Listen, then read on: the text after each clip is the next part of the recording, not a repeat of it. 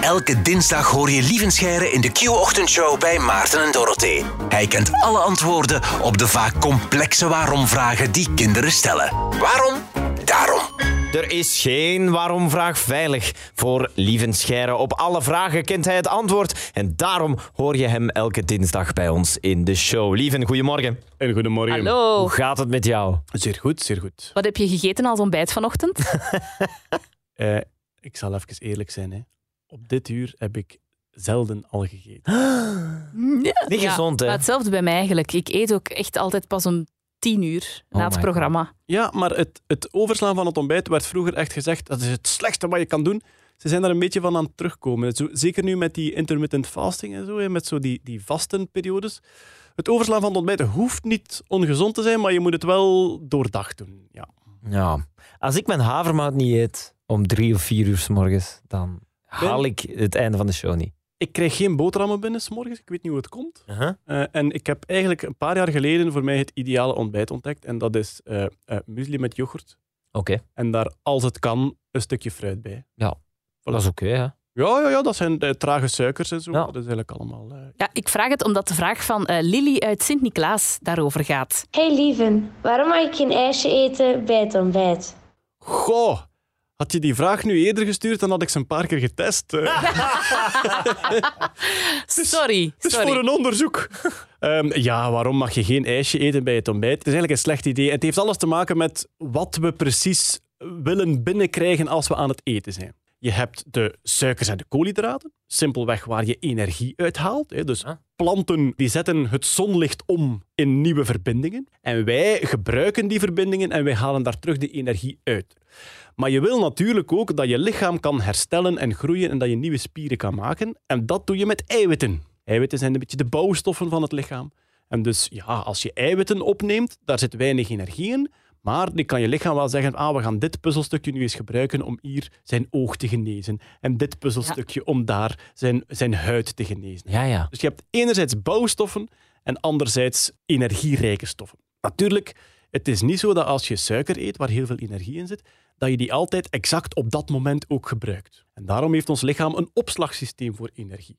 Een vetmolecule is eigenlijk een, een molecule waar je heel veel energie kan opslaan in een redelijk klein volume. Dus als er meer energie in je bloed zit dan je lichaam nodig heeft, dan zegt je lichaam, ah, dat is handig, we gaan dat opslaan voor later in vetmoleculen. Daarnaast hebben wij als mens nog redelijk wat andere essentiële stoffen nodig, die vooral belangrijk zijn voor de werking van je lichaam. Op zich haal je er geen energie uit, die worden ook niet als puzzelstukje gebruikt om je lichaam te bouwen, maar je hebt die gewoon nodig om het fabriekje van je lichaam gaande te houden. Ja, de vitamines zijn de bekendste, denk ik. Hè. Als je geen vitamine C hebt, dan eh, ja, krijg je scheurbuik en krijg je ziektes.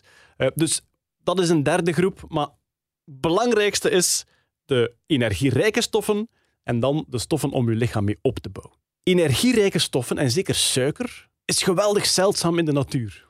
Dus wat heeft ons lichaam en onze geest, wat hebben we evolutionair geleerd? Als je dat tegenkomt, Eten. opfretten. Ja. Dat is de neiging die we hebben. En in tweede instantie dan vetten, wat eigenlijk ook zeer energierijke stoffen zijn. En inderdaad, als ik mijn eigen volledig zou laten doen, ja, een vettige hamburger, Ja. een chocolatje en een ijsje. We zijn voorgeprogrammeerd om als we dat tegenkomen te denken, dit is zo zeldzaam. Vroeger, Ja, we willen het. We hebben nu onze eigen maatschappij. Wat zijn we beginnen doen? We zijn dat massaal beginnen produceren. Net omdat we het zo lekker vinden. Ja, ja. Wat is het gevolg als we s'morgens bij het ontbijt een ijsje zien? Dat velen van ons zouden denken: nami, nami, nami, nam, nam. maar dus een ijsje is een bommetje van wat ze noemen snelle suikers. Ja. Je hebt suikers die razendsnel in je lichaam zitten. Je hebt ook trage suikers, vooral dan ja, eh, zetmeel en, en ja, zo de dingen waar je lichaam eerst nog een beetje werk aan heeft. Wat is het voordeel daarvan?